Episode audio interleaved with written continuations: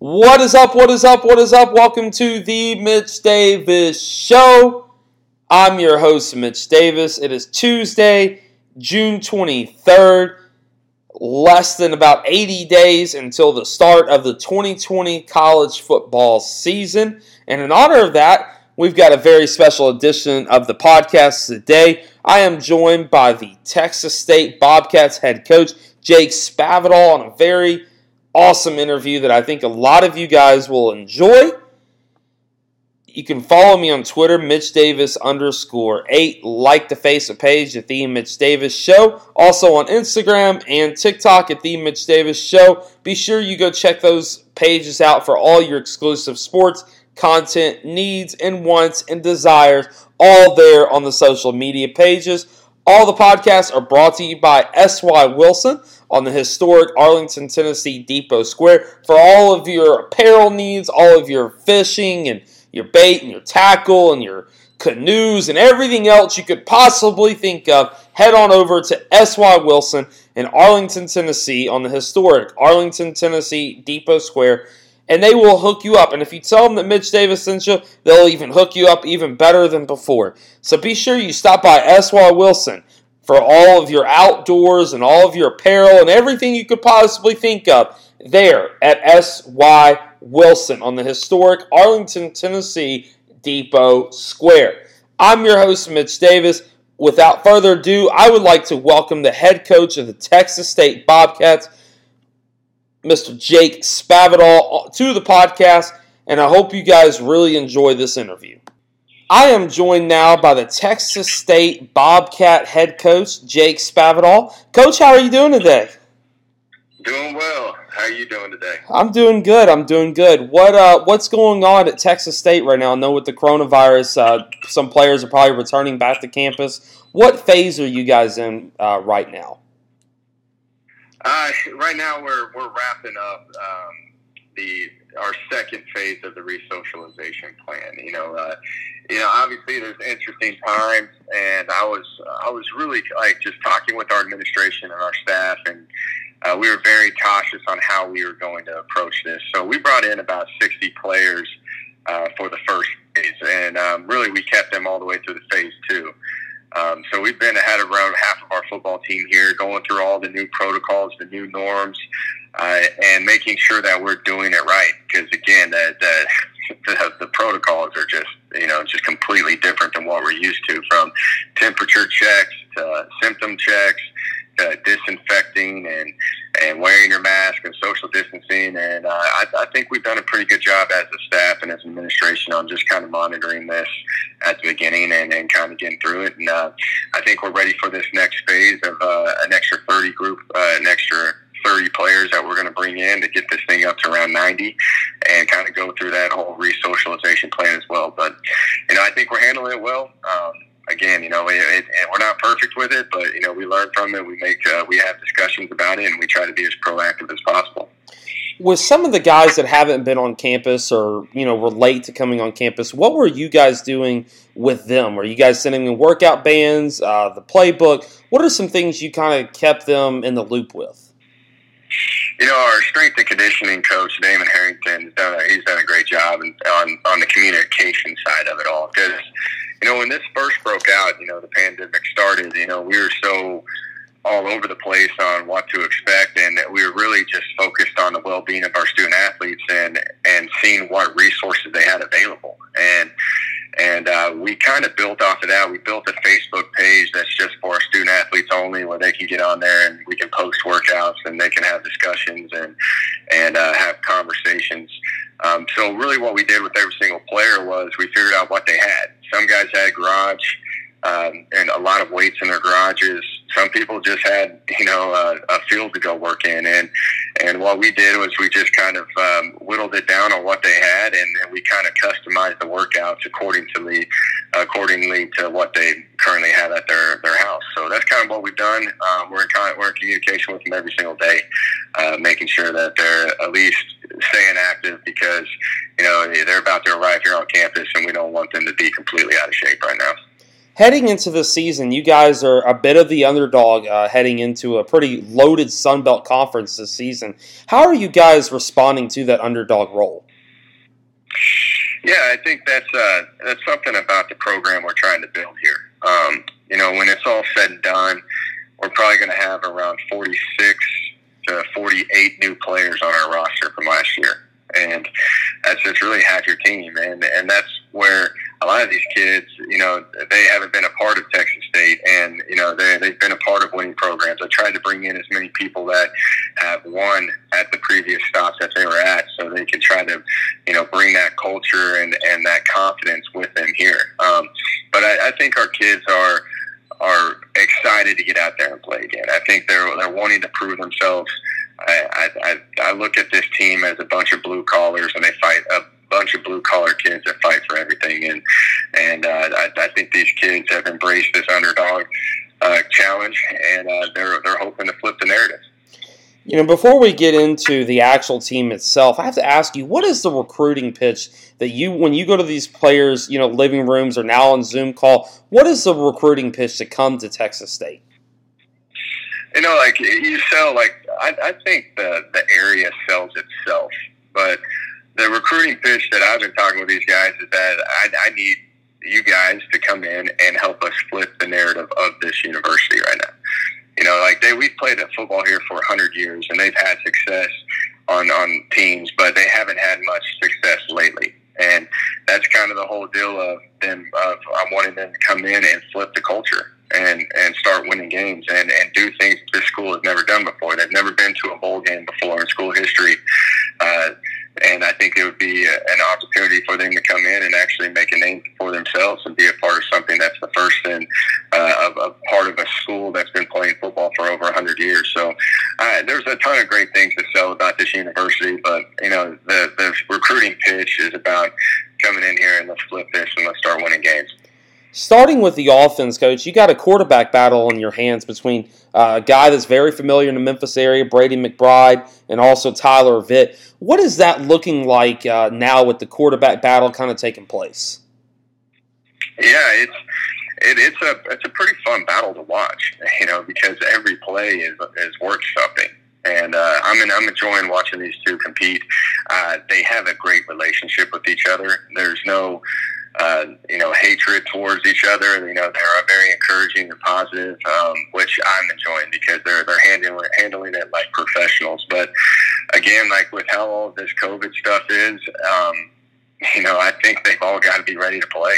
You know, it you know it's going to be a fun battle to watch them go through uh, fall camp and compete a little bit more, because I only got to have five practices with Brady in the spring because we uh, we got canceled uh, after our fifth practice. But at least have an idea about where they're at and what they do and what they're capable of doing. And now they start putting the work in, and and uh, I think they're eager to go out there and compete. But at the same time, I, I just feel like I've been telling them that you guys both got to be ready to play, because, you know, who knows how this uh, quarantine and, uh, you know, all these COVID testing and the contact tracing, how it's going to all play out. Talk about the rest of the offense. I know you guys uh, got two big-time seniors uh, that make a big difference. Talk about those two guys and what you expect out of the, this offense. Yeah, the offense, it's uh, again, it's it's a new look. You know, I'm back in the room. I'm calling I'm calling the plays this year, and uh, I got the opportunity to bring in Jacob Peeler from Ole Miss, who um, you know is a really good friend of mine. We worked together at Cal Berkeley. I consider him one of the best recruiter, you know, receiver coaches in the country, and he's added a lot to what we're trying to accomplish here. And I, I just love sitting in that room with him, because he's bringing a ton of great ideas, and we're starting to piece this together and build this around the, the players that we believe are going to put us in a successful position. And I think that we've gotten two running backs move in, one from Oklahoma State and one from Butler Community College coming from Arizona State, and we've got a tight end named Blake Aragon, who I think is a, a very special player as well. Um, but, you know, you, you look at the O-line, it's a completely different O-line as well. You know, I, I think the only returning starter, we'll probably have two returning starters from last year. Uh, you know, we have Reese Jordan, our center, and Tate Heidmeyer, our right guard. But then the rest is going to be a revolving door of new bodies that we brought in. Um, still trying to piece together the receiver position. You know, I think you got Marcel Barbie, a transfer from Iowa Western, and you have uh, Jamari A. Sharid, uh, the little slot receiver from from Houston, and and Jeremiah Haydell, who's got some speed as well, um, as an outside receiver. So, you know, there's still some unknowns, but I, I do like the direction of where these tight ends and these running backs are going, and uh, we just got to put together, uh, you know, some pretty good practices and build some continuity, and I, you know, I think that we have a shot to be pretty good on offense. Looking at this defense, you only return four. Uh, talk about those four returning guys and how big of a difference are they going to make in this twenty twenty season? Uh, for the returning guys, you know, are you talking about just like the, the Reese Jordan and the Tate Heidmeyer? You yeah, know, so like the, we, we the, had, the starters, yes, sir. The starters, yeah. It, that's the whole thing is, you know, we, I thought we weren't very good on offense last year, and I kind of made a – a big deal, um, just talking with our players of just being as realistic as possible, understanding that, you know, everybody's job is open right now, you know, and there's a, a competition across the board at every single position. But, you know, it's good to just have some guys that have been here and that competed last year. Um, and, you know, you have Reese Jordan, you have Tate Heidmeyer, Jeremiah Haydell. Um, but again, Mike, those, the, you know, Reese Jordan's the only one that played every single game last year. You know, Tate was in and out of injuries, and so was Jeremiah Haydell. Uh, you know, you look on the defensive side, we had a lot of those guys in and out as well. So, you know, really, we, we've, like, from an offensive standpoint, we haven't deserved, uh, you know, no one's really deserved to actually have an opportunity to be called a starter right now. So, and they all understand it, and we're realistic with them, and we talk our way through it, and, you know, and understand that nothing's handed to you, and everything is going to be based off of production. So I think uh, I think the coaches and the players are excited just to kind of get these practices going so we can start solidifying this depth chart a little bit more. Have you seen anything out of your special teams unit? I know that, you know, they're all basically underclassmen. What have you seen out of your special teams unit so far? I, I think, um, you know, just from last year, our special teams coordinator, Nick Whitworth, has done a great job in terms of just um, – implementing all the schemes. You know, it's it's always comforting from a head coaching standpoint that you have a guy that can coach all six phases of special teams. And um, I think he's done a great job with the kickers and the snappers um, and on just the timing, the operation, and finding the strengths and weaknesses. And, you know, we were a rugby-style punt team because that's going to be, you know, adding to the strength of our, our punter. Um, but The the thing I, I think has been the most difficult is finding all the other body types, um, you know, just to be able to, to do our four core special teams, you know, and, and not be able to take our best players and just completely wear them down because, you know, we need them to be productive on offense and defensive units. So um, it's it's been a, there's a lot of moving parts with that, um, a lot of repetitions, but I got to give Nick Whitworth a lot of credit for just being very organized and repping and understanding it, and um, knowing that, you know, we had to move around a lot of different guys based off the injuries and just where we're at, but we were ready to, for these guys to step up. I, I was very pleased with how the special teams were were handled last year. We made a lot of a lot of jumps from the previous. Um, you know, the, the previous year from a statistical average, and, you know, it, uh, I think that just shows that we're just trending in the right direction there.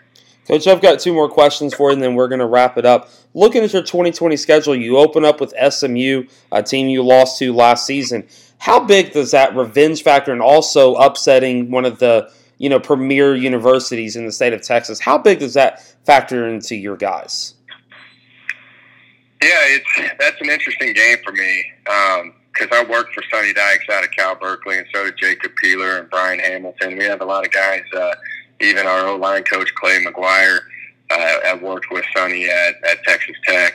So there, there's a lot of familiarities with each other. But, um, you know, I, I got a lot of respect for what they do. I think they're a very talented team. I think Sonny's done an unbelievable job on – on, you know, flipping the program, kind of like what we're trying to do. You know, he brought in a lot of transfers, and they had success, and he's pieced it together and done a good job. And we know that's going to be a tough game. I think we're going to be fired up to do this at home here at Bobcat Stadium. Um, you know, I, I think that uh, uh, the kids, the way all the adversity that is hit in this offseason, I think these kids are just so excited to get out there and play a game. So, you know, I, I think that they're so anxious they'll play anybody, anywhere, at any time because it's just been so long since we've been able to play some football. But we know we got a tough challenge with them. You know, they they won, uh, I, I won, they won twelve games last year. So, like, Yeah, they they won a lot of games last year, and uh, and it's well deserving. And I think uh, it, it's going to be a, a great environment for us to, to kick off college football next year. Last question I have for you: after a big win, Coach, what is your tradition? What do you like to do? Favorite meal, maybe? What do you like to do after a big win? You know, uh, it's it's see my kids. You know, that's like that's probably my favorite thing is. Uh, When the game ends, you get the you know the, the families come down out there on the field, and I actually get to see uh, my my my one and three year old right now. Um, so it, it, that's that's kind of the thing that I look forward to the most is just being able to hang out with friends and family after the game, and and uh, just kind of relax a little bit because as football coaches, you know, you have to have a, a short turnaround, and you enjoy it for that evening, and then you, you get back work the next day. Coach, I, I greatly appreciate you coming on. Good luck this season. Hopefully we can talk to you right before the season kicks off. Well, awesome, Mitch. I appreciate you having me on today. Thank you so much, Coach. This has been the Mitch Davis Show. Very special thank you to Coach Spavital for coming on the podcast today. Talk about his Texas State Bobcats football team as they prepare for the twenty twenty college football season. You can follow me on Twitter, Mitch Davis underscore eight. Like the Facebook page at The Mitch Davis Show. Also on Instagram and TikTok at The Mitch Davis Show as well.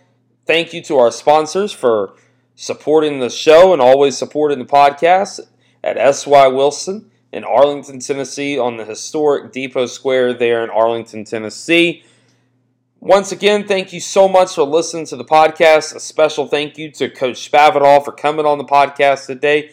And until next time, stay safe and stay healthy.